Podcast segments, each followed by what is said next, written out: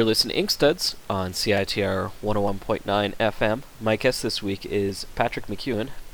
Patrick's latest book is Hair Shirt from Self Made Hero, uh, new in North American stores uh, pretty recently, within the last week, uh, but came out a couple of years ago in the UK. Um, kind of a rare time nowadays where something comes out there first and takes a while to make its way over here, but we're happy to see it.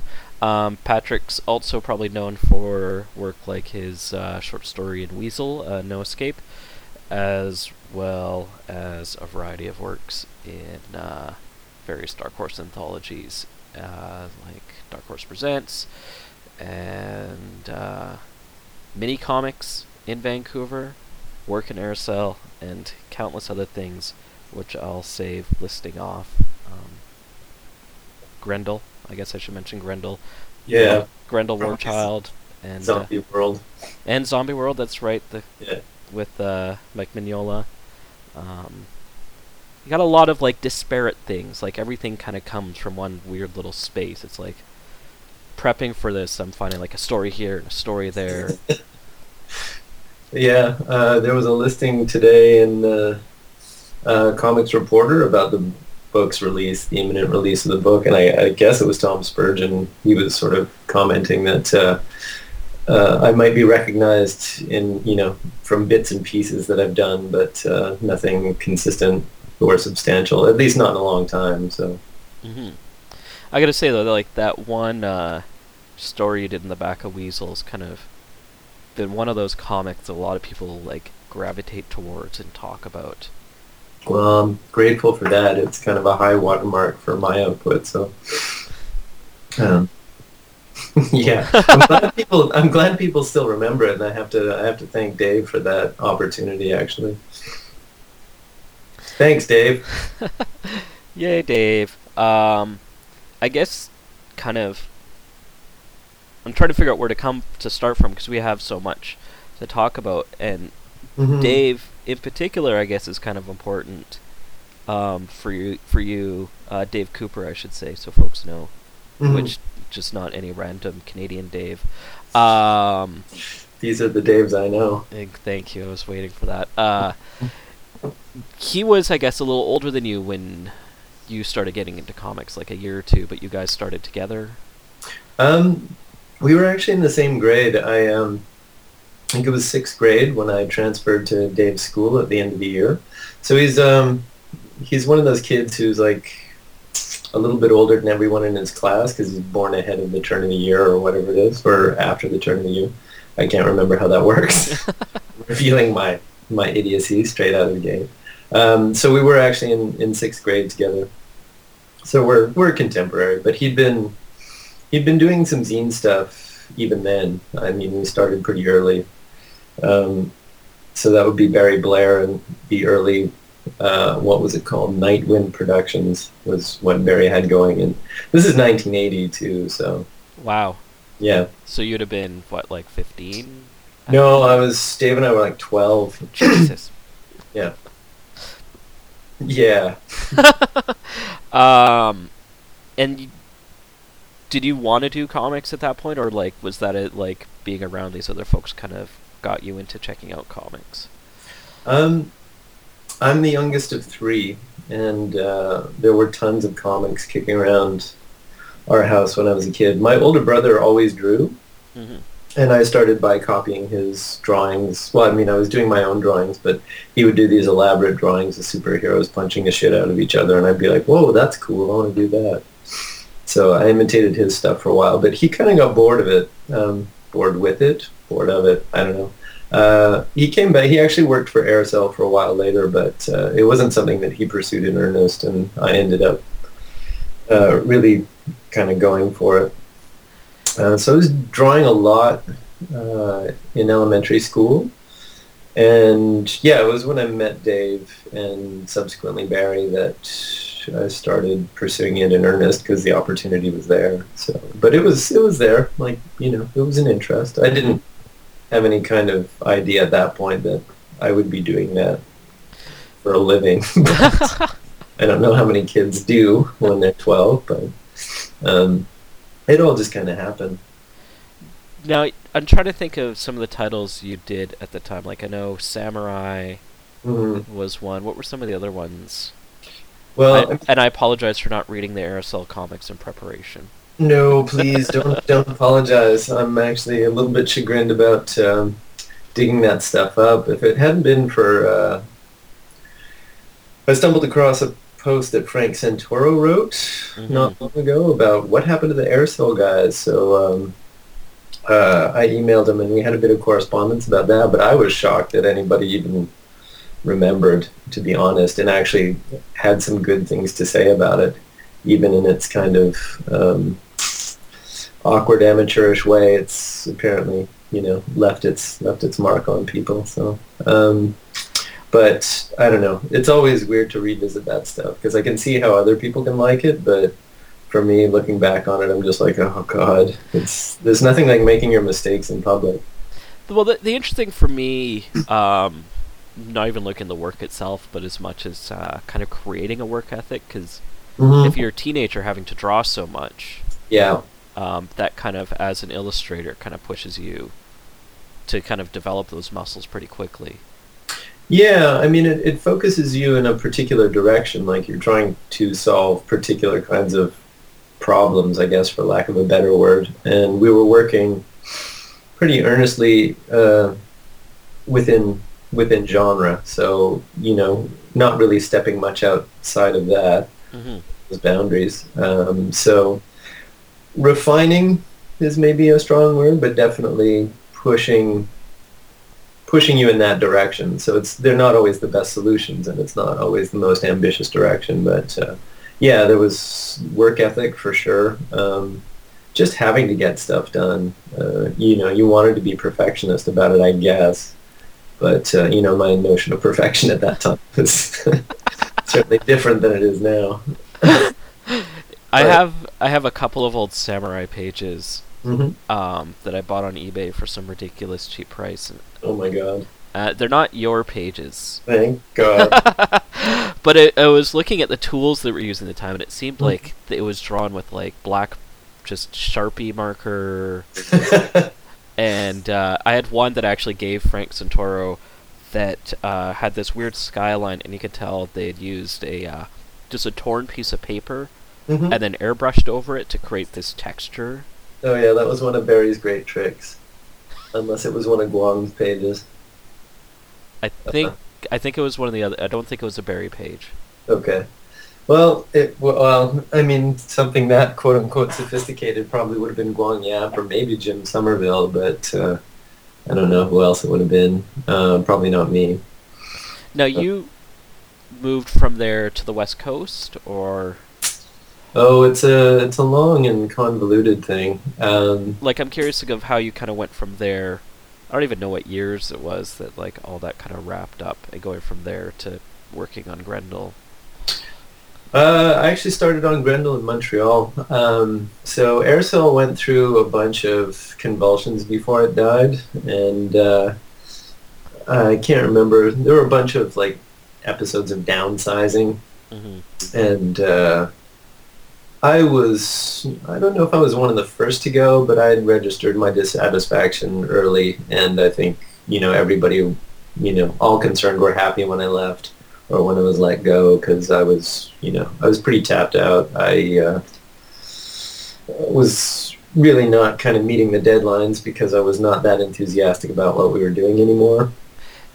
So uh, yeah, they kept going, and before they got absorbed by uh, Malibu or whoever it was, uh, I had already moved to Montreal, hmm um, and then Barry was at that time in New York, and things were kind of up in the air for me at that point. I hadn't met Matt Wagner yet, but uh, through Bernie Mireault and worked for us at Aircel briefly. Um, Bernie had done Grendel and was uh, based out of Montreal. He still is. Um, so when I moved to Montreal, I guess it was probably not even the first year that I was there, but the second year I was there that I started hanging around with him and Joe Matt. Um, and Matt Wagner was still there at that time. And Bernie had, I guess, suggested me as a possible uh, penciler for the book because Matt had been casting around for somebody. And uh, I can't remember exactly how it happened, but eventually Matt called me and we had a meeting and he's like, yeah, sure, you know, if you want to do this, let's do it. So it was literally a handshake deal. and it was still for um, Comico at that time, so they hadn't folded yet and Grendel hadn't been picked up by Dark Horse, so um, I started working for those guys, uh, and then either I moved to BC at that point, or they folded and I moved to BC. No, I moved to BC and then Comico went under, so I was laid off for about a year, a year and a half. And then when the book resumed, it was with Dark Horse, and uh, I think they weren't even sure they were going to bring me back at that point because I'd only done two or three issues, and I guess Mike Richardson had some uh, concerns about. I don't know if it was the quality of the work or the deadlines, or I don't even know. Um, His particular taste of the day. I guess, and I mean, I was I was still pretty new. If you look at those early issues, they're pretty rough. Um, I mean, I haven't looked at that stuff in a long time, but I recall it being, um, you know, not something I'd really want to look back on mm-hmm. too too closely. I think things started getting good around, or not getting good, but improving around issue three. Um, and there was maybe uh, one issue on the high seas that I'm not too fond of, but uh, other than that, it started getting better in that time. I was looking at the work and kind of looking at your trajectory after that getting animation. I'm wondering if at that point you were also making kind of personal work for yourself. Hmm, probably. Um, this is a long time ago now. We're talking about 92, 93. Yeah. Um, when I was in Victoria, I was certainly doing a lot of work in my sketchbooks. Yeah, there were there were a couple of things. I had started some stuff in Montreal. Now that I now that I think of it, um, I know you had that one issue of uh, I think it was Underground. Oh right, um, through Aircel. Yeah, I'm like the Nardwuar of comics. I'll warn you now. that's that's okay. Can you can you make the funny voices? I'll get kicked off the air. Never mind. Just call Nardwuar. Hey, what's going on, everybody? That's right. Uh, yeah, uh, Underground was there. Um, that's what to say about Underground. Uh, was me kind of again being dissatisfied with a lot of the material we were doing at Aircel, wanting to do something that wasn't uh, strictly action adventure or sci-fi, um, but still feeling kind of beholden to um, the market, I guess, or what Aircel was known for. So it ended up being a lot more heightened as a melodrama than I would have necessarily liked. Um, but uh, I was also, I think, 18 at the time, so you're gonna have lots of melodrama when you're 18, regardless of what your intentions are. Yeah, exactly. Well, and just not much experience with writing or you know drawing, uh, maybe more than the average teenager, but um, still learning a lot. Pretty steep learning curve around that time.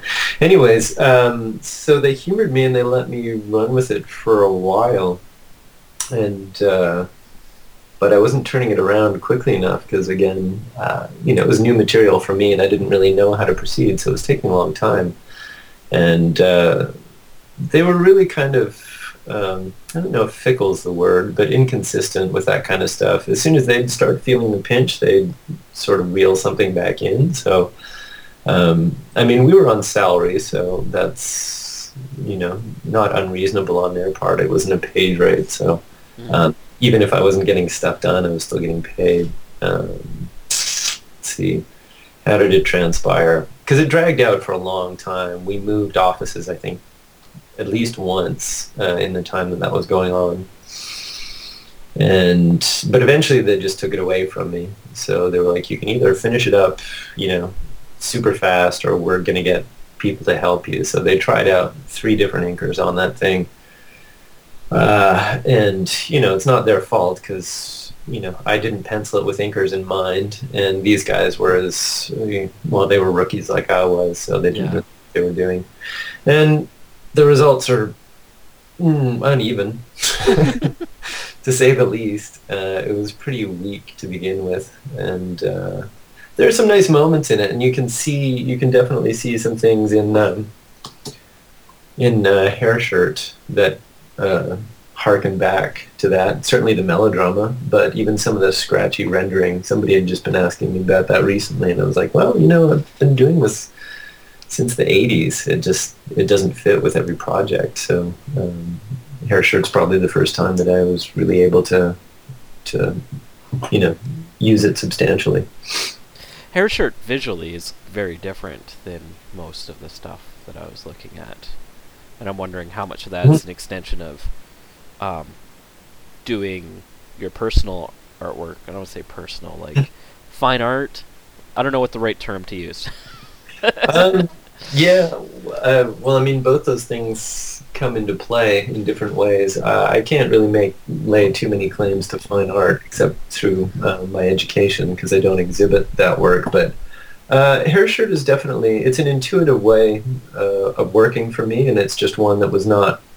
It didn't really seem um, viable for a lot of the projects that I was working on. Um, it I think I tried some naturalistic things with Grendel, but again, I was working for an inker, and I don't really know how to make that drawing style work for an inker.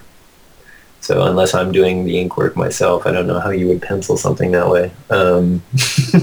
when you, what about when you did uh, the project with uh, Dave Cooper, the Homecoming? Yeah, that was, that was, different. Again, knowing that Dave was gonna finish it, uh, you know, I I think I tried to make it a cleaner line drawing. I don't think I did much rendering at all, but I, I don't have copies of those pencils anymore. So I I can't really recall. but I mean they've all been they've all been quite different because again I've been working for a different inker. It would require a different degree of quote unquote finish. Yeah. Um, and the printing process has changed quite a lot even since I've been in the industry. So different things are possible. Uh, so the imperatives when I started were still to try and make it fairly clean um, for you know for photographing it. Uh, even though we did a lot of stuff with halftones at Aircel and we did a lot of full color. And uh, actually, maybe we can drift back to the materials that we were using uh, at Aircel because that will that will explain the look of the book. a lot of the material that we did. Um, you're right uh, in intuiting the uh, a lot of felt tips. Um, yeah, we were using the cutting edge technology of the time. um, I think Guang Yap was the only guy who'd had any experience using a crow quill. Um, I was trying out different brushes and uh, doing some stuff with distressed brushes, trying to get textures. But uh, we didn't have anything like Winsor Newton Series 7 water watercolor brushes, sorry. Would you just uh, basically be stuck using whatever they would buy for the studio, or would you?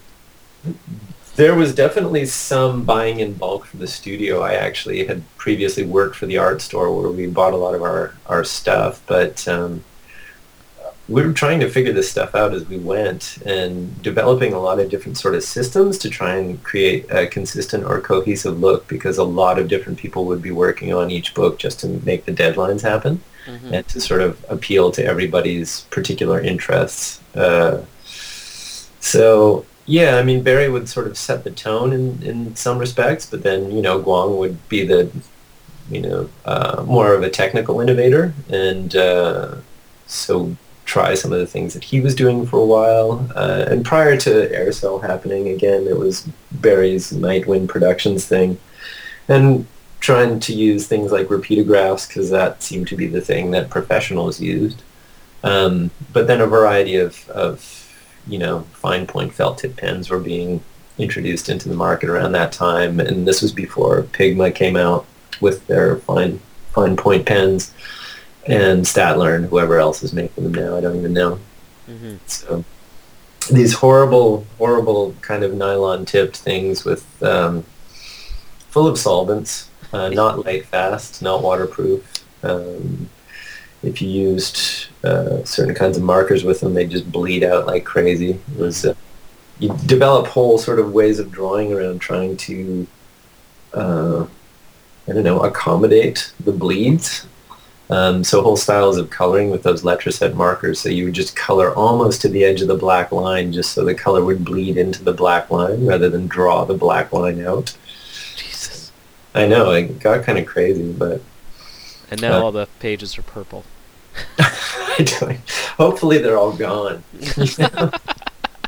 I know, I know people sort of fetishize that stuff because of just the intensity of it. Like it's so intense and awkward and really trying super hard. Um, and and I like that stuff in other people's work. It's just really hard to look at your own and think of how earnest you were when you were trying to make it and how ironically people sort of embrace it now. Yeah. So yeah, we really didn't know what we were doing, and it, it does capture this this kind of engaging and endearing amateurish energy that's that can't really be reproduced. It is sort of authentic in its way, but uh, There's a, there's definitely like a kind of selective revisionist look at some of the the Yeah. Aircel work right now. Hmm. I was talking to Frank a little bit about this because I was sort of thinking about people like Jonny Negron and uh, Benjamin Marra hmm and guys like that. I'm assuming that's sort of what you're talking about. Yeah, a little bit. Yeah. I mean, and, I and some friend and just friends that I hang out with, just folks that I talk comics with okay. and whatnot. I mean, I, I wouldn't want to credit Aircel with what those those two guys are doing, but because I think Marra's stuff reminds me of Guy Colwell and people like that. It's like this really stilted kind of. Um, I don't know. You couldn't even call it realism, but it's certainly not naturalism. But this really kind of awkward teenage kind of uh, figure drawing. Yeah, and some uh, some Tim Vigil for Yeah. measure. Sure. Um, God, we're talking about Aircel so much. I wasn't expecting this. you probably weren't either. Uh, Uh, no, no, I got uh, you know it's it's a weird thing to think about actually because it was so long ago. This is like uh, 25 years ago. Yeah, I mean it's i it's also interesting because like, you know, a lot came out of that, and it's kind of like this from this weird watershed moment of Canadian comics, and um, you know, not to be repeated, I guess. No, I mean we were kind of. It's not like we were reviled at the time, but it was not vortex, and it was not. Um, it was not high-minded in any way, and it was kind of not very um, sophisticated or canny. It was really, like I said, earnest and amateurish, but uh, and with its eyes set firmly on uh, genre. So, I mean, Dale Keown, Guang Yap, Jim Somerville, those guys were, uh, you know, in my eyes at that time, they were like the they were like the technicians. I was like, wow, they've got so much finesse. But um, um, Dave's the only guy that I've remained close to, and I mean Barry's dead, so. hmm Uh, and I mean, I know that Dale, uh, you know, I have sporadic contact with Dale, but not since Barry died, I think. And uh, I, I assume he's still out there doing stuff. I don't know whatever became of Guang. I have no idea. I'd be curious to know. I think. Uh, but- Yeah. I mean, I didn't even know when he was doing. I, you know, found out subsequently that he was working for Marvel at one point, but I never saw that stuff at the time. It's. I mean, it's so weird too because I mean, it's just it's hard work to talk about because it's also like Barry kind of overshadows Mhm. all of it in a way. Yeah. It's funny for such a well, I guess it's not that unusual or remarkable considering it was such a small group of guys that uh, you know one person would predominate. But I mean, he had all those ideas sort of floating around before Aircel came into being. Uh, he'd had all these sort of false starts and zines and stuff that he'd been doing in his sketchbooks for years and tried to get off the ground. So um, everybody contributed their their two cents in shaping the book. But yeah, I mean, it was you know, cult of personality again is probably overstating it, but yeah, he was it was his show. It's. I mean, it's no matter what came out of that time. There's always going to be that legacy that's linked to him. Yeah, well, I mean, The weird, awkward. Uh, what I'm. Go for it. that was, I that was a I really pregnant pause. I know. Well, it, it's. uh Yeah. Okay. Okay.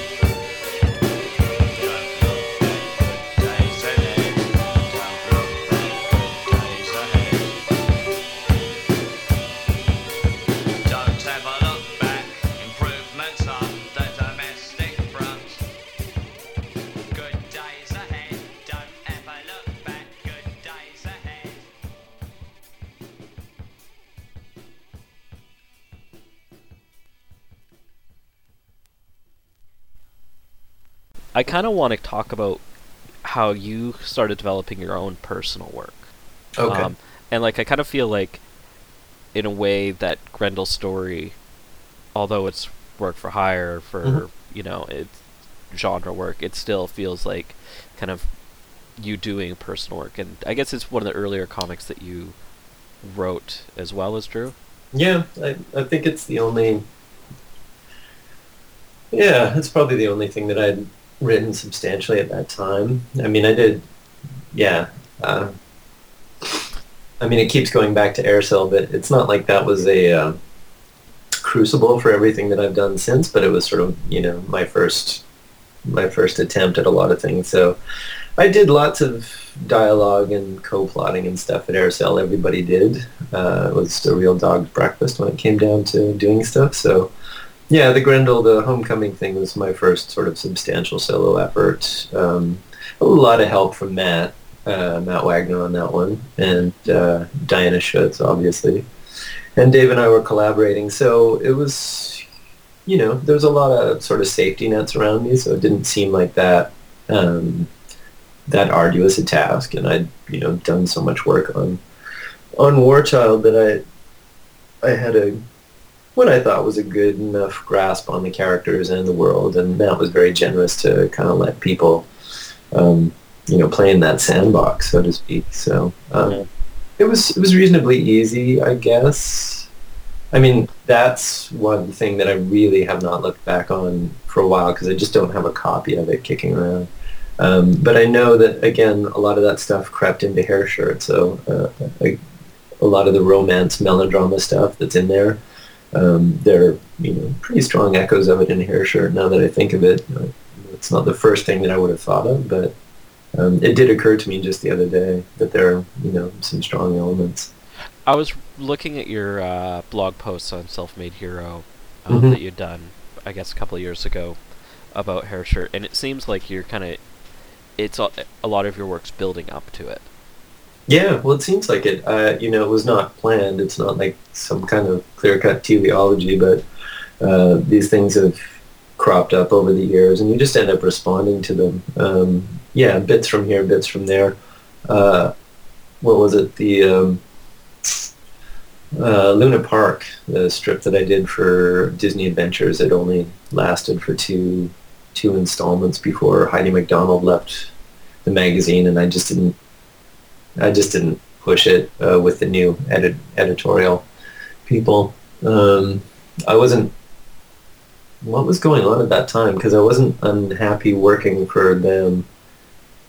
Uh, I had just started. Uh, I'd just gone back to school, and I was doing storyboards at that time. So the idea of trying to carry on a regular strip uh, just seemed unfeasible because I was just running out of ideas uh, and trying to do these other two things at the same time. So um, that kind of just fell into the background, but uh, it's it's definitely played a role in Hair Shirt. And then, yeah, a couple of years later, when I was casting about for um, something to do, and Scott Allie offered me some pages in uh, the Dark Horse Book of the Dead, and I cobbled together uh, Queen of Darkness for that one, which was, I guess, kind of an update.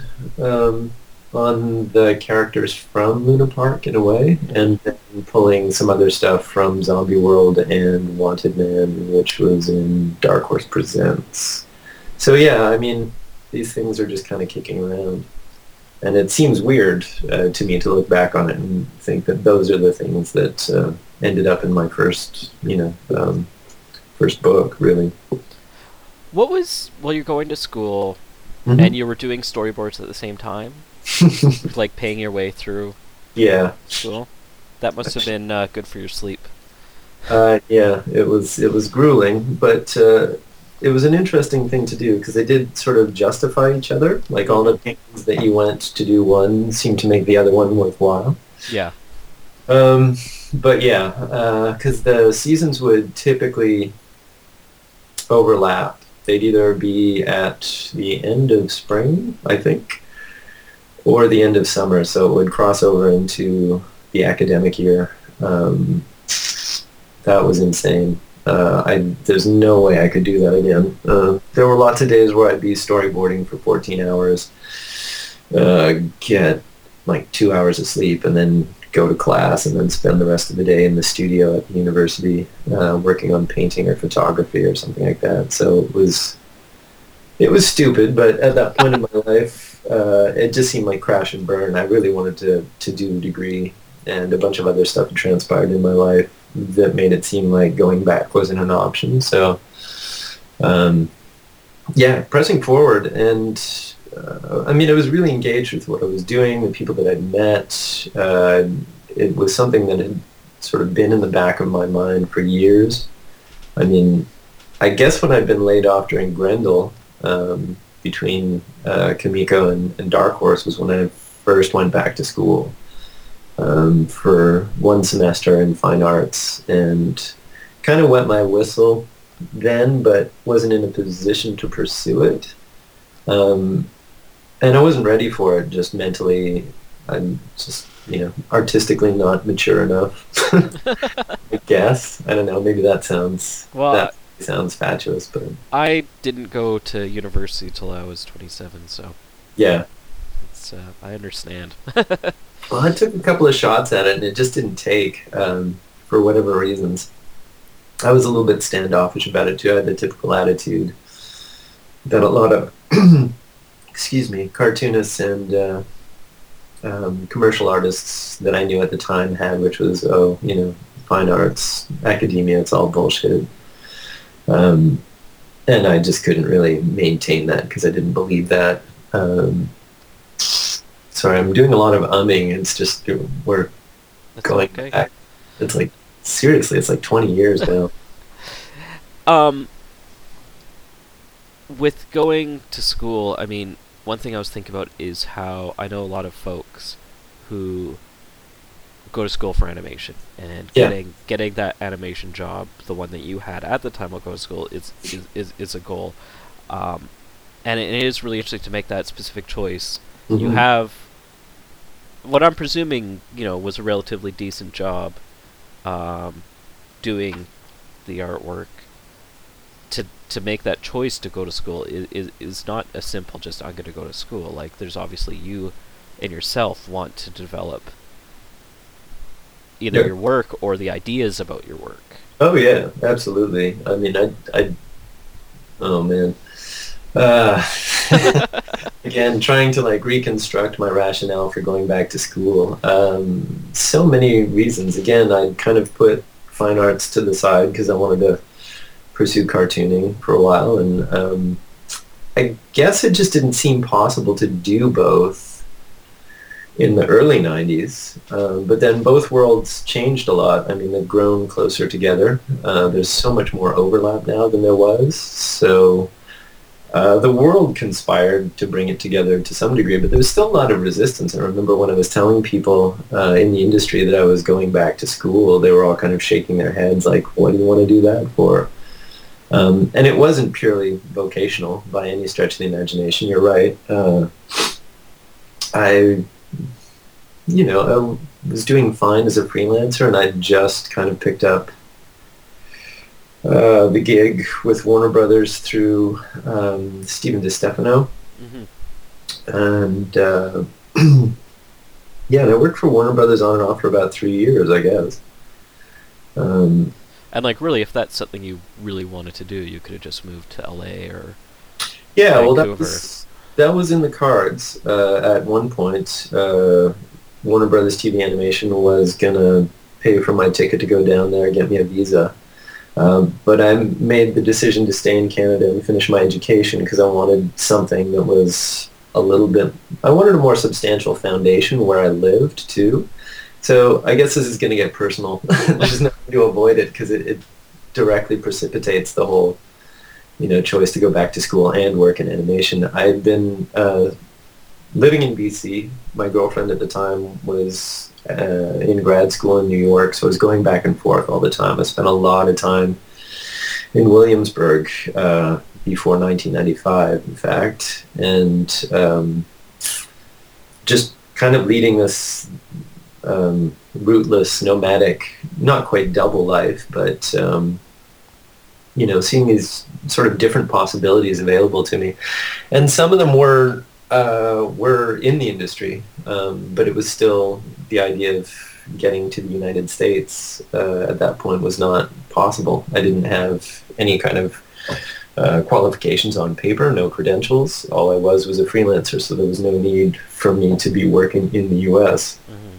And I didn't have a regular gig on it, anything, so nobody was gonna, you know, bring me down to work in house until Warner Brothers happened. So, um, yeah, um, so it was a lot of strain, and it wasn't doing a lot for my work either, because you're just constantly trying to hustle and um, having some kind of artistic ambitions, even within comics, is pretty hard to sustain when you're. Uh, Oh, or at least it was for me when you're going back and forth, uh, coast to coast, uh, across two countries. So um, that kind of all went to shit, and that's you know that's some of the subject of Hair Shirt, or it's the sort of implied um, preface to Hair Shirt, uh, and that just kind of shook everything up, and I had to take a long, hard look at what I was doing and what I wanted to do with it. And I mean that's still an evolving process because I'm still working in comics and I'm teaching at a university and trying to make work that uh, isn't just comics, not just comics, but isn't um, all my ideas aren't focused just on comic books, but Mhm. I mean, it's your one thing I kind of talk about with some of my friends, which sometimes doesn't make sense as far as what I'm trying to say. maybe is kind of this idea of really conceptualizing comics hmm in a way, and that and I was getting a bit of that out of um, looking. I mean, I don't have very good photos of looking at the work that you had posted of your installations and your larger Right. um, drawn work. hmm Um, but I mean, the, I mean, you're definitely in some components meeting the pieces together. Oh yeah, yeah. It was. Um, uh, how to contextualize this for your listeners uh, who aren't seeing the work in front of them? So uh, we're talking about a large-scale installation with seven by ten foot drawings on canvas on the on the walls with a large um, soft sculpture knitted uh, suspended between them uh, a long room divided into three chambers, um, sort of a, a foyer, a main room, and then uh, another chamber in the back, and they're all lit differently. Um, but it was the idea of narrative, uh, extending narrative, say, off the page and into the architectural space. So um, dividing the the long room into three chambers was like, you know, dividing a page into three panels in a way. So trying to make those those connections uh, between you know the comics form, I guess, and uh, narrative more generally. But I was more concerned with ideas of staging, theater, architecture, drawing, and their shared histories. And uh, Hair Shirt was referred to, but more like a satellite, so it wasn't present, but it was it was implied. So I see them as having some kind of dialogue with each other. So the book is can be seen as a satellite for the installation, or the installation can be seen as an extension of the book, or you know, it's not that one is uh, uh, how to say this. Uh, one doesn't have primacy over the other. They're just kind of uh, associated thematically and formally. Have there been any folks that have done similar work that you've been influenced at all by, or you've seen that have really fascinated you to bring you in that direction? Um, I think it was going on uh, before I was doing it. I just wasn't really aware of it, and uh, through the process of trying to do it myself, I became more aware of it in other people's work. And I know, uh, you know, looking at a lot of the independent cartoonists now, so many of them have been to art school. Mm-hmm. Um, you know, since I've been to art school, a lot of them have done their their BFAs while I was doing my MFA. But um, I'd say here in Canada, um, somebody, a couple of people that I've had the opportunity to meet and uh, have some, some dialogue with would be Shary Boyle Mm-hmm. uh, out of Toronto and, and Daniel Barrow. I don't know if you're familiar with either there. I'm very familiar with Shary's work. I don't Yeah. know the other person. Uh, Daniel does a similar kind of projection uh, and live performance, but he's an excellent, excellent draftsman, um, working sort of in this illustrative tradition.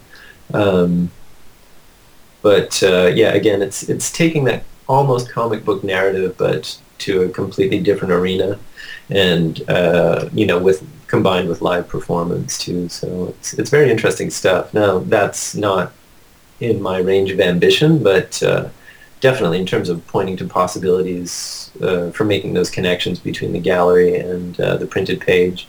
Those are two people locally, anyways. Uh, Ed Pien, who's uh, I think he's Toronto-based now, um, doing some similar things. Not so much in terms of performance, but uh, in terms of projected drawings and sculptural environments, uh, particularly softer materials. So he does a lot of sculpture with paper. Um, and he does a lot of work with projected light as well. So, um, you know, combining cinema, uh, cinema, video, sculpture, drawing. I mean, I, I see it all as all of a piece. I don't have equal facility with all those those branches of it, but that was one of the things that I wanted to do uh, with, at least with my master's degree, was start branching out a little bit more um, without having to make it work within uh, the strict confines of, of cinema per se or uh, commercial animation per se or you know bringing aspects of animation into drawing rather than having to bring drawing into animation if that makes any sense I think so. just you know animation has a very it's got a particular history of its own so um, Yeah. animation more broadly uh, it's a very general term but you know we have traditions of animation and uh, Yeah. you know, to the point where it has its own department within within the university. You know. Is that where your uh, No Escape comic is kind of touching on? It is kind of, and it's a funny thing uh, because it's in some ways it, it it speaks very much to things like animation and video games and uh, board games and things like that. But at the same time, it's it's pretty thoroughly or firmly entrenched in comics because we're dealing with the idea of uh, lateral movement across the surface of a page because the, the backgrounds are deliberately shallow and it's one continuous space across all 10 pages. So there's no there's no deep illusionistic space and there's not any kind of cinematic montage. So it's actually the antithesis of cinema in a way, but it's it, paradoxically really close to animation. Mm-hmm. It's also some of the things you do illustration wise mm-hmm. especially near the end where you start fading it out. Uh, do you mean like where the pencil comes back in? Yeah. That was a happy accident, actually. uh, I got it was something that while it was happening, I was like, it would be great if I could just leave these in pencil and have the figures pop out like you know uh, inked figures against a painted background in animation. But uh, it became a question of time. Um, we were really up against the deadline, and I was, uh, uh, you know, I could have screwed the project. Actually, it would have, uh, we would have missed the solicitation date. Um, so it was it was a decision that I had to make in a 24-hour period, and uh, I think you made the uh, right so decision. It's kind of a happy accident, anyways. Yeah. But it was something that I ended up pursuing more in my work uh, in school uh, and yeah, I mean, it was a pretty simple exercise in depth if you think about it. And people like uh, Chris Ware had been doing stuff like that, you know, previously in Acme Novelty Library, and I just hadn't really, it hadn't really sunk in that that was something I could have uh, really run with in that in that story. I kind of wanted to do this more conventional, conventional it's, thing. It's not often where someone actually will do something that works like that as a scroll, though. Like I know. Um, Rebecca Dart did Rabbit Head, and Jillian Tamaki has something in her um, Gilded Lilies collection, which mm-hmm. kind of has this. I mean, hers is less narrative, Jillian's is, but it still kind of has this like lengthy thing where you can kind of just follow it. Um, yeah, well, I think I mean I think it's as uh, as more people come into the medium, uh, and there's there's more formal education as well, but you know, just individual ingenuity. Uh, they're, they're just problems there uh, when you're making comics because I didn't come at it um, from some kind of arch position of I'm going to do this innovative thing or, or something like that. It was just sort of like, why doesn't it work this way? Why can't you do this? And I, you know, the answer was, well, it can. You just have to figure out how to make it work.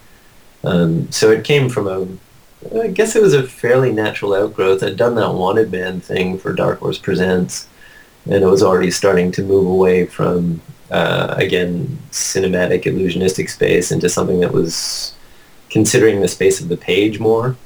Um, and, you know, which is already there in the medium. There's lots of examples of that, but whether people are consciously mobilizing those things or not, or at least were, um, was not clear to me. So um, yeah, doing doing No Escape was really just uh, uh, running up against limitations within the form and then trying to come up with some way to get past them. So that was really just kind of, it was another earnest experiment. And I haven't really followed it up. I did a sort of abbreviated version of it for the Giant Madman special. Oh, okay. And uh, which I still don't I haven't seen the finished thing. I, I mean, um, Mike sent me a, or did he? No, I'm not, I'm not even sure if Mike sent me a, a JPEG of the colored page. I've seen it online. But he hasn't uh, sent you a copy of the book. I he will, I think, when it comes out in mass market form. But uh, you know, the giant, the giant version. I don't know. It's like huge, isn't it? Yeah, it's it's pretty big.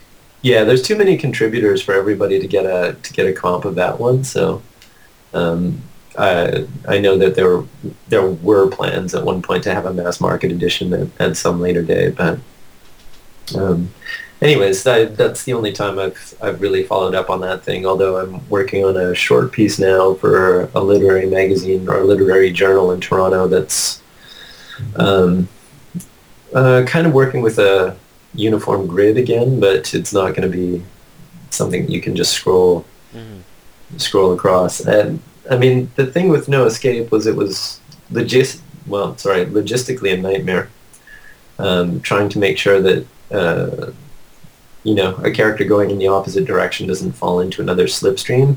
So uh, the mechanics of trying to have any kind of story of substance and then having characters avoid each other so somebody from somebody's future doesn't end up in their past uh, it was yeah it's i've tried to come up with more complicated formulations and it, it's, it leads to i don't know hair pulling and hand wringing and brow furrowing it's um, i'm just not that invested in it as a gesture in and of itself if there's a story that i want to tell that requires that then great but if it's just a question of taking that set of mechanics out for a walk, I'm not I'm not that interested. So, You've got your formalist experiment out.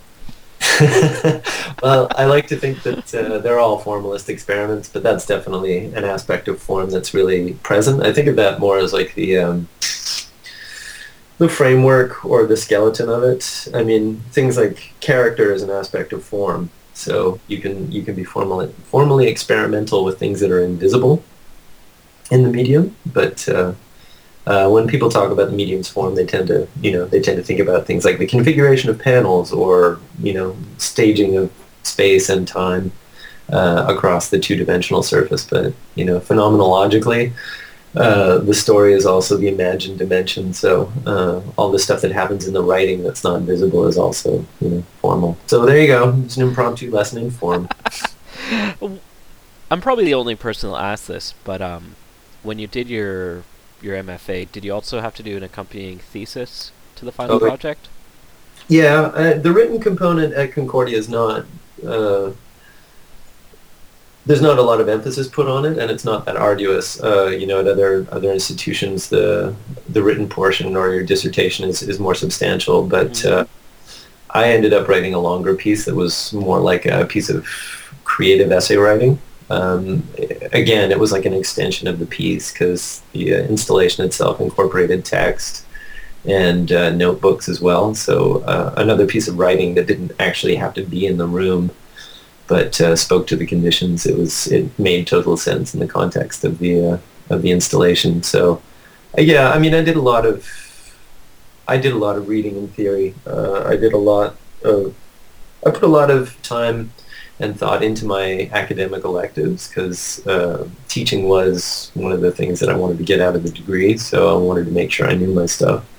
But it was also one of the things that drove me to go back to school in the first place was intellectual curiosity. So, um, so it was it was a natural for me to want to do to do the reading. And I mean, you know, we're we're dealing with comics, so it's as much reading as it is, you know, looking at stuff. Um, it's you know, it's you know, It's a different way of processing information. yeah, it's another kind of book. you know, it's uh, it's a book culture, and it's very different from the visual arts culture, which is is bookish, but it's not. You know, it's not that concerned with that stuff. I mean, uh, there are a lot of really, really hyper intelligent people in the fine arts, and a lot of them are really theoretically oriented. But it's it's a more directly experiential Mhm. uh, way of learning. So it's very hands-on. Uh, the book learning is really, really important, but doing stuff and learning through making things is, is paramount.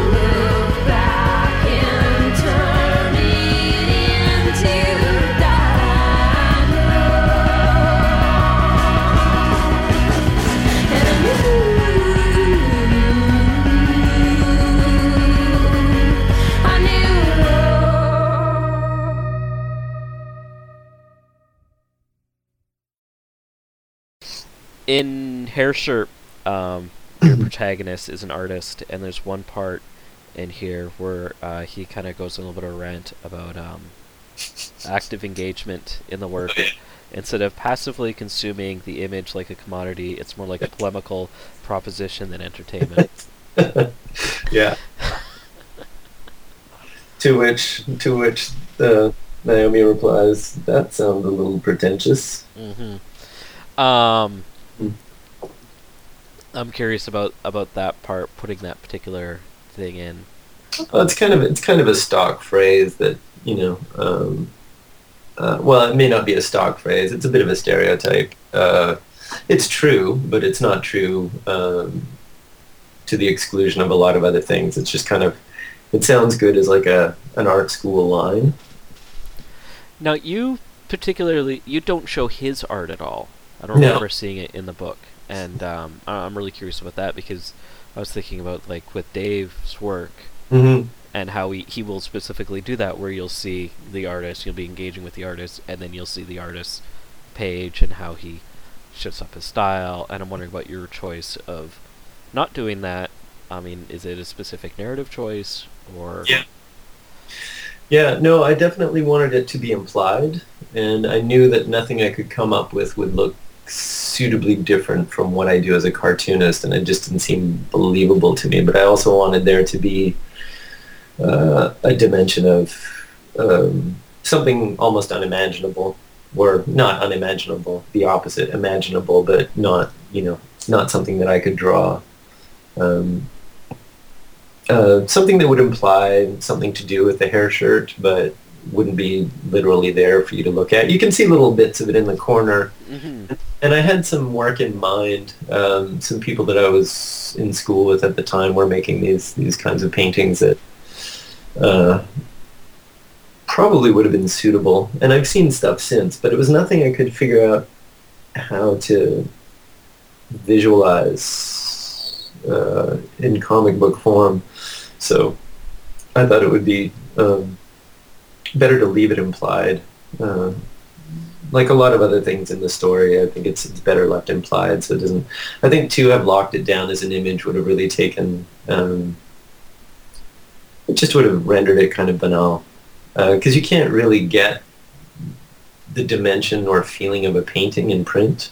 Yeah. Um, and it wouldn't really have so much to do with the subject per se as as the treatment of the subject. So that's where I start to genuinely lapse into that kind of art speak because it really, really is a different experience looking at a painting than it is, uh, you know, like a, a drawing, a printed drawing in a comic book. So I just didn't think I could do the idea justice. I probably could have cribbed something from from somewhere, but my painting as an undergrad was nothing like that. It wasn't expressive at all. It was mostly geometric abstraction, and it was all concerned with color.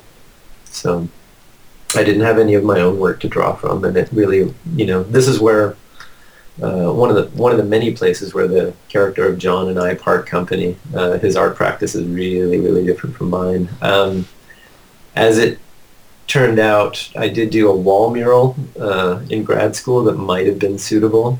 Um, and the stuff that I did after Hair Shirt, after the graphic novel, for my thesis exhibition probably would have would have worked well. But uh, yeah, at the time I was doing the book, there was nothing nothing on the boards that would have been suitable. Now this was finished quite a long time ago then because Hmm. it came out in England in 2011, but it first came out in French. Mm-hmm. In what year? W- around when did you have Uh, it came out in France in, in 2010, but I was finished the writing and the drawing in 2008. So Oh, wow. it's yeah, it's been a long time. Uh, I've been in this kind of limbo uh, between editions, uh, waiting for it to come out in North America, where uh, uh, I kind of have. I guess I'm best known in North America, so uh, it seems to have some good momentum behind it here. I'm I'm grateful for that because uh, um, I don't know. I don't know what it's doing in Europe. I honestly don't. I think we should make a note of uh, a mutual friend of ours who ordered a hundred copies of it. Uh, Gareth at Legends in Victoria. Yes, thank you, Gareth. Thank you, Victoria. Apparently, they've sold out of the origin, of the initial order of a hundred of them. So, what? yeah, and uh, they've got a bunch on back order. So, hang in there, Victoria. They're on their way. That guy is a champion hustler.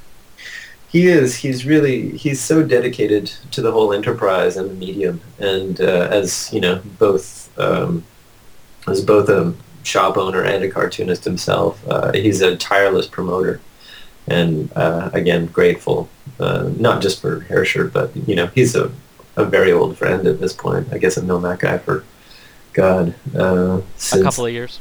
yeah since the mid '90s at least. It's it's funny because we know a bunch of the same people, but I don't think I've ever met you except at a convention when I was a teenager.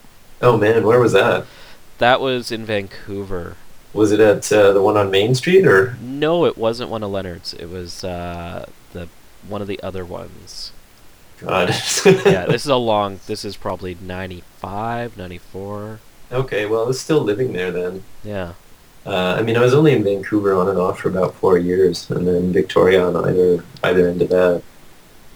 So yeah, I mean, there are a lot of people actually in Vancouver in the comics world that I didn't really get to know that well. But uh, Ron Turner, you guys uh, Yeah. d- did the small press scene together, TikTok. Yeah. Um, and to, that strikes me as one of your earlier personal works. Um, especially, I was reading through them, and one story in particular stuck out. Um, Somnambulist. I'm totally mispronouncing it, probably. Mm-hmm. Um, Jesus, I'm trying to remember that one. you do, yes. or Okay. Yeah. Yeah. Yeah. um, and it, it struck me as very different for your work. Uh, yeah, um, that one was more, uh, yeah, it was kind of liberating, I guess. um, Like, oh, a comic from 20 years ago. well, no, I'm just, I'm really having a hard time remembering this stuff because I, I don't, I, you know, It was like a dream type comic. It was completely silent. It almost felt like a. it's got Godzilla in it, I think, at one point. Could and then be. there's the weird, yeah, there's the come hither thing from across the alley, I think. Am I re- remembering the right thing? I don't think so. Okay. No, I think this one has a dog. Oh, that one. Yeah. Okay, yeah, because we did like four or five issues of that thing. Yeah. All the other ones were like fairly straightforward. Okay. Um, you know, autobio or pseudo autobio or this other particular character. I think it was it Freddy. Uh, yeah. Yeah. Um, Yeah. Uh, autobio or just shitty. Um, yeah, there's a lot of shitty work in there. Uh, that's what happens when you feel really constrained by the mainstream and then you haven't really had any experience doing anything else. So there's a lot of just stupid gags and uh, one-liners and just kind of like, uh, I don't know what to do. I'll just draw whatever comes to mind, which is awesome if you have a better mind. Uh, I know the one you're talking about, and yeah, that one was that one was a little bit more in line with something like Wanted Man in terms of there wasn't a lot of uh, continuous action from panel to panel. Each each thing was kind of like a separate tableau, and it was all tied together with the text. Um, and I think it's like a dog bites a guy's hand, and then it ends up with a nuclear explosion. so yeah, really inspired, but it did kind of use like the short story as a way to introduce a variety of characters and make these sort of tenuous links between them. So it's the thinnest thread of the narrative, um, but there's something in it that I've carried through, and yeah, it's probably probably the best thing I did in that whole run. Uh, there was some nice drawing in it too, which is I'm now damning myself with faint praise, which is something that I always hate. Uh, you sure can draw. Yeah, thanks. Um, you draw them pictures good. yeah, I can draw 'em real pretty for you. It talking about hair shirt. Mhm. Um, very modern work for you. I realize I'm treading the past, which I tend to do sometimes. Well, it's- Um, maybe it's a pastime of mine. Going through people's piles and files and artwork and whatnot. If it didn't seem relevant in terms of context, I'd probably, you know, try and move past it. But uh, uh, you know, it seems relevant. Um, but it, it, I mean, especially with you, like, I'm really curious about your kind of artistic dichotomy, um, and I wonder if you know what I mean by that. Um, like, I see you doing a work like this that's very personal, Mhm. um, and then you're also doing animation work, Right. or you know a story for Vertigo, a short story for Vertigo, or something for you know Bizarro Comics. Mhm. Um, and I'm wondering how important it is for you as an artist to be creating these personal comics. Um, uh, very. uh, no, part of me was going to say that, well, if I wasn't doing these personal things, I wouldn't be in this line of work at all. And that's sort of true and sort of bullshit. Because some stuff I do just because it's a skill set that I have and I need to get by. And I would rather do a, you know, do freelance work on a project that I enjoy and like than you know something that I hate. So uh, I've been very lucky, especially in recent years, to work on things like The Venture Brothers, which is actually an awesome show to work on and a really great group of people to work with. So, um, but it's not personal to me, obviously, in the way that Hair Shirt is. So. Um, I think animation uh, at the time that I started my BFA was me trying to get out of doing um, uh, as much work for hire and uh, trying to make some room for myself uh, to let some ideas settle or to sift through them or to try different things. Because I realized, you know, I'd made a few stabs at um, independent stuff, some short stories for Dave Cooper, uh, for Bob Fingerman in the back of minimum wage, Mm-hmm. um, a couple of other things here and there, but you know, I was still having to pay the bills, and I think I'd, I'm really deeply invested in the medium, but I'd spent so much time in the industry end of it, and I needed to figure out a way to sort of um, wring some of the industry out of the medium for me because I think uh, when I'm working, uh, because I started so early and started with a focus on genre stuff, that again that shaped my practice, for lack of a better word, uh, unduly. Um, so I'm grateful for all the stuff that I learned, but that wasn't where my ambitions lay.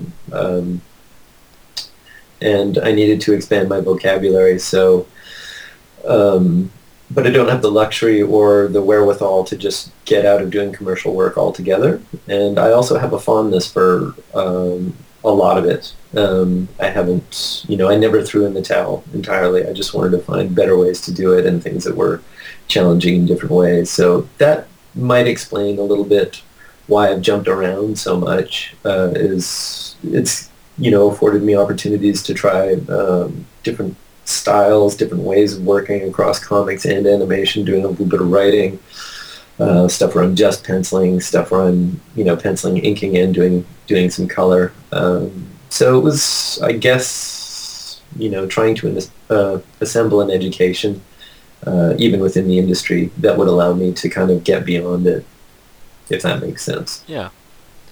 Um, try- trying to keep that balance is hard. I think anybody who's cut their teeth uh, in sort of more mass market stuff and tried to do something personal, it's really hard to shake a lot of the uh, genre conventions uh, or, you know, trying not to filter your personal experience through those genre conventions, or at least not the ones that um, seem really exhausted or just played out. So, because I can think of you know, people who do it with much more um, sort of critical detachment. Um, so obviously somebody like Dan Dan Clowes can, you know, use genre the way he needs to, but he doesn't get drowned in it. Yeah. He- you know, he can make that tension work between his personal life and those kind of rigid aspects of the genre.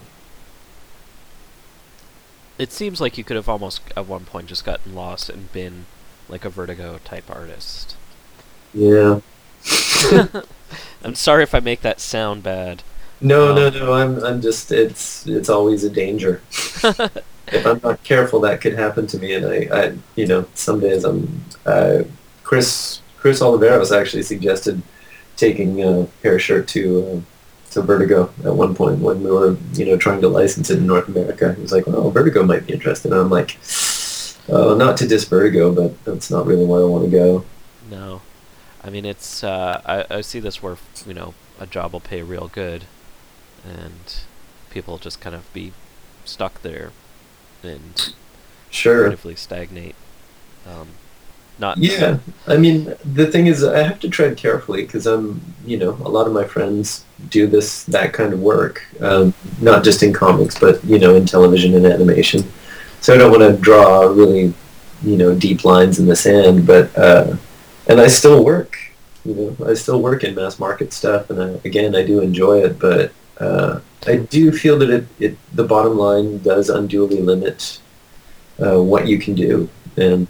Uh, and I'm I'm more referring to a particular kind of situational. A lot of folks who just kind of ended up in Vertigo and just never went anywhere else. Not necessarily you Mhm. work on corporate stuff and you're stuck in corporate stuff. and just kind of I see.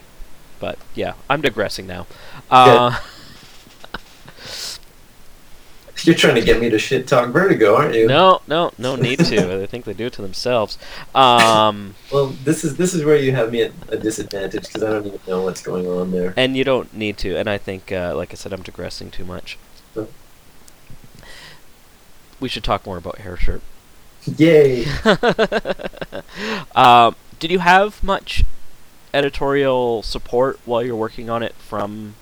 Um, was it Jean Safar was one of your editors on it, or Um, he was sort of editor in name only. He was the guy who brought me onto the project, but Hmm. uh, then it was uh, Terry LaRoche who was the uh, line editor at the time.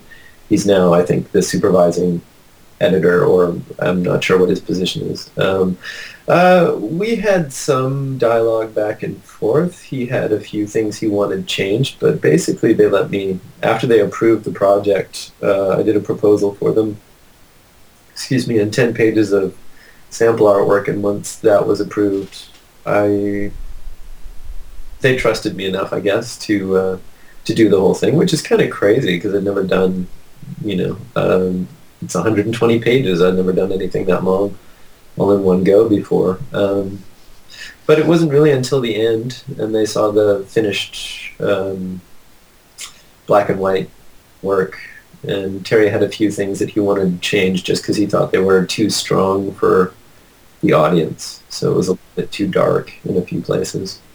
Um, but other than that, it was it was more it's more like copy editing and just logistics. So you know, scheduling things. But no, there wasn't a lot of you had a Uh, lot of free reign?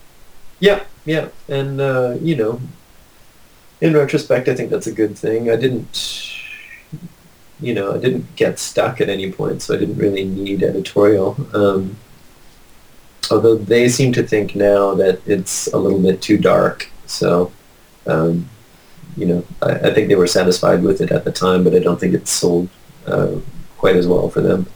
Um, somebody pointed out to me recently because I've been mulling this over is that it, it it doesn't really sit well with the rest of their line, the Bayou line for Gallimard, because that's aimed at uh, probably a younger audience. And while they were open to me dealing with with uh, adult sexuality and you know difficult themes, um, I you know it was early in, in the days of, of, of the Bayou line, so I think uh, things have shaped up to be a, a little bit more upbeat Yeah. and it doesn't really fit in that market. And over here, it's definitely not for young adults. Um, or maybe it is. I don't know. Apparently, that that's changed over here. So, Some dark young adults. uh, yeah. Well, apparently, there's there's kind of now a, a YA genre of like erotic literature, and I'm like, "What the. glad that wasn't around when I was a kid. Um, might have helped us all. Uh, I think it's sort of the way it was described was like something between um, Twilight and Fifty Shades of Grey. I don't know what the hell it's you know they're talking about, but apparently it's a thing. So I just don't want to see the creepy guys buying those books that aren't children. Um, yeah, well you won't have to because they'll be buying it online. thank you, Internet. yeah, exactly. Let's just put it back in the private space. There we go. People can have their shame in private now. Again. Um, one of the in Hair Shirt, one of the more important things is kind of the use of uh, I guess, visual metaphors Okay. in it, um, specifically the dog. Um, Yes. And the boy-faced dog. Uh-huh.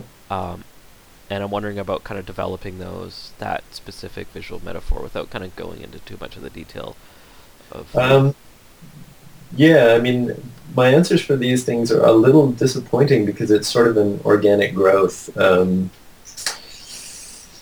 I don't think the boy dog was there uh, when I started the project. I'm I'm not sure exactly at which point that emerged, but uh, yeah, it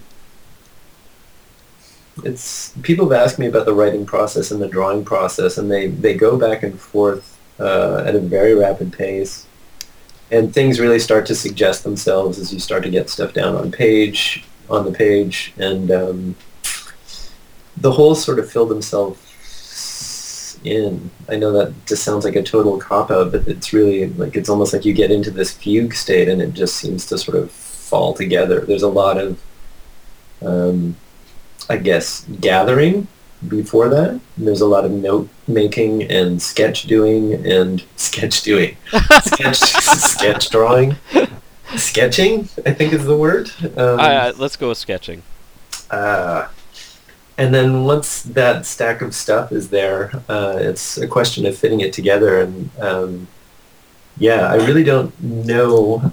I have like general themes in my mind as I'm working, and atmospheres and uh, vignettes, and I start with those, and then you sort of connect them together. So you have sort of strong feelings about certain things, or uh, some things I can visualize really easily. Other other parts of the same scene uh, need to be worked out on paper. So um, you know there are things that are quite clear to me before I even begin, and then the rest of it just has to be worked out on paper, and I don't really know how to describe it other than really as working it out. Like I don't know it until I see it. So did you script it all before? No. or- No, I had I had chapters in mind. Again, it, it started with scenes that were sort of loosely related thematically, and I had most of the characters. I had the main three. Um, Chris came in there somewhere. I don't. I can't even remember now um, how that happened or at what stage that happened.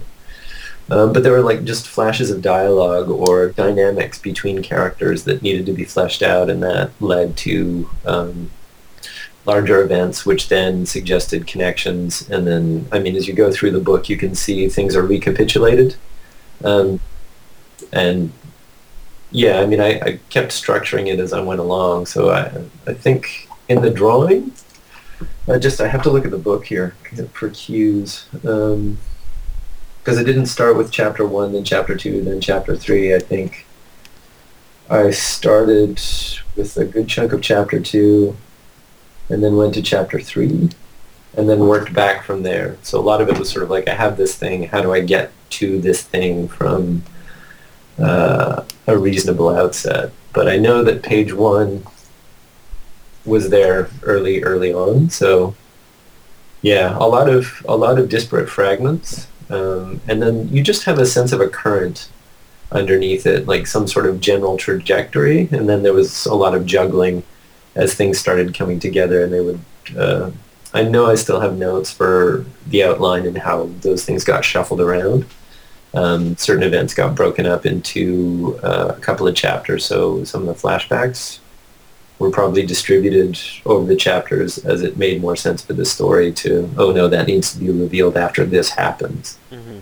kind of thing. So I think it's fairly standard story writing stuff. So Now the, I think I read somewhere that you're reading or you were kind of exposed to some French work in before this, like Jean Safar, Oh, yeah. Association stuff, and I'm wondering how that affected you stylistically.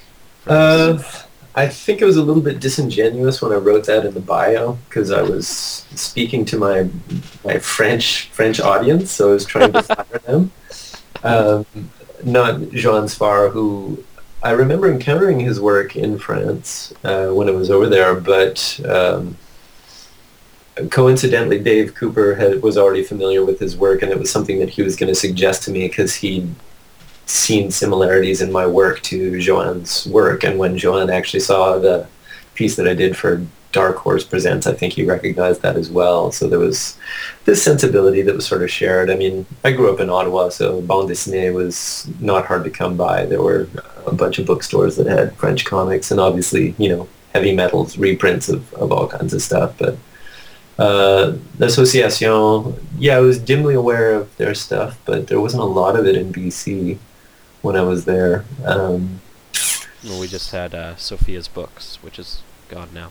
Right. Yeah. Actually, I got a bunch of Yves Chaland stuff from those guys. Uh, that was yeah, that was a really good resource. Um, I think again, it was as I've said to a few people, it was it was something that was already present in my work, and it was almost just waiting for somebody to give me permission Mm-hmm. because I didn't. I guess in the kind of publications I was working in here, it just didn't seem to be that appropriate, even just on a, you know, from the point of view of reproduction. It just wouldn't have reproduced that well for the kinds of books that I was working on a lot of the time, or it just didn't seem appropriate. And I might not have had enough confidence to, you know, put it out there. As re- reproduction is getting, you know, you can pretty much reproduce anything now, thankfully, with technology. Would that change any future work? Um, kind of incorporating more of the light penciling. Yeah, I think it will. I mean, uh, again, it's a concern for me right now as I'm, you know, embarking on a couple of new projects, and I'm a little bit hung up on how I'm going to proceed because it's almost like you can do anything, so what are you going to do? And it's like I can't do everything because I'll just go mental. I need to have some kind of parameters to work within and then expand them if I need to. But yeah, uh, I will be looking at, at possibilities for that. I mean, looking at, around at what's going on, it's like every conceivable approach to drawing, uh, narrative drawing is, is going on somewhere. So um, I guess I'm waiting for other things to sort of guide those decisions. Like, what does the story need in particular? Like, what what's appropriate to the story? I don't want it to just be like an inventory of effects necessarily. So, um, yeah, I mean, I try to keep the drawing a little bit more intuitive now. I find it really hard to sort of impose stylistic decisions on it the way that I used to as a younger person. Um, and maybe that's just getting a little bit more set in my ways, but I think some of it's also, you know, I'm getting tired of having to do it a particular way to, you know, meet the look of an existing project. Um, but I mean, even when I started doing, you know, independent stories or little short stories, uh, you know, people like Chris Ware and, and Dan Clowes and, and even Chester Brown and, and Seth, and those guys were casting a really long shadow. And it seemed like, oh, well, if you're going to do this kind of work, you need to kind of clean it up and make it a little bit more like classic comics. And uh, what I was doing was a little bit more gestural and um, loose. And I guess Dave Cooper was the only person I could point to at that time who was kind of working in an, uh. I guess he was the only other person around that, you know, with the guts to kind of do that that I can think of. There were obviously other people. I'm not doing something that isn't done. Uh, it's just sort of. Um, There, there's definitely been a shift in like the last 15 years of going from like in the 90s there was a lot more of that like you said that clean Chris Ware, that Mhm. very you know thick inked line from folks um, but like post Fort Thunder it's a lot easier to be messier and to yeah, let the chips fall where they may I think a lot of that's the influence of of stuff from outside of comics, and if it's you know unschooled manga from the '80s or Gary Panter, Mhm. and you know him bringing in more sort of expressionist moves and uh, Chicago Imagist stuff, and obviously like underground comics like Crumb and and uh, Aline Kominsky and people like that. So I mean that stuff's been out there for a long time. Uh, I think what I do, the way I draw, it's it's more lyrical, and people associate it more with uh, a European kind of thing, just because it's their you know, uh, God, echoes of romanticism, more gestural drawing. It's kind of old-fashioned in a way, um, and I think of the Chris Ware, Dan Clowes thing gets associated with a kind of formalist rigor that we associate with modernism, at least in North America. Um, and it's a very particular strain of modernism, and it's a very kind of direct address of, of the language of comics from, say, the Golden Age, and you know the kind of um, conventions that built up around representation at that time. And it's kind of, I see it as kind of very pragmatist and kind of masculine, and then I see what I do as seeming a little bit more effeminate, to, if that makes any sense. Mm-hmm. It's you know it's this kind of lighter, nervous, scratchy line. You're It's kind a- of in a post Julie Doucet world. Yeah, and I mean she's somebody who kind of has this this expressionist thing, but she's also got a very bold and confident line and a very strong graphic style. So again, I think that's why people sort of associate me sometimes with Vertigo or or people like Guy Davis, who's also you know he came up around the same time I did, um, but has has chosen to stay more in the uh, well BPRD and that kind of thing. So- No, he's all making movies now. is he awesome? Well, he's doing uh, character designs for stuff, and I think it's doing quite well for him. Well, yeah, I mean, he's super talented. Um, the other guy that I think of too, who's just released a graphic novel through SelfMadeHero too, is Glenn Dillon. Mm-hmm.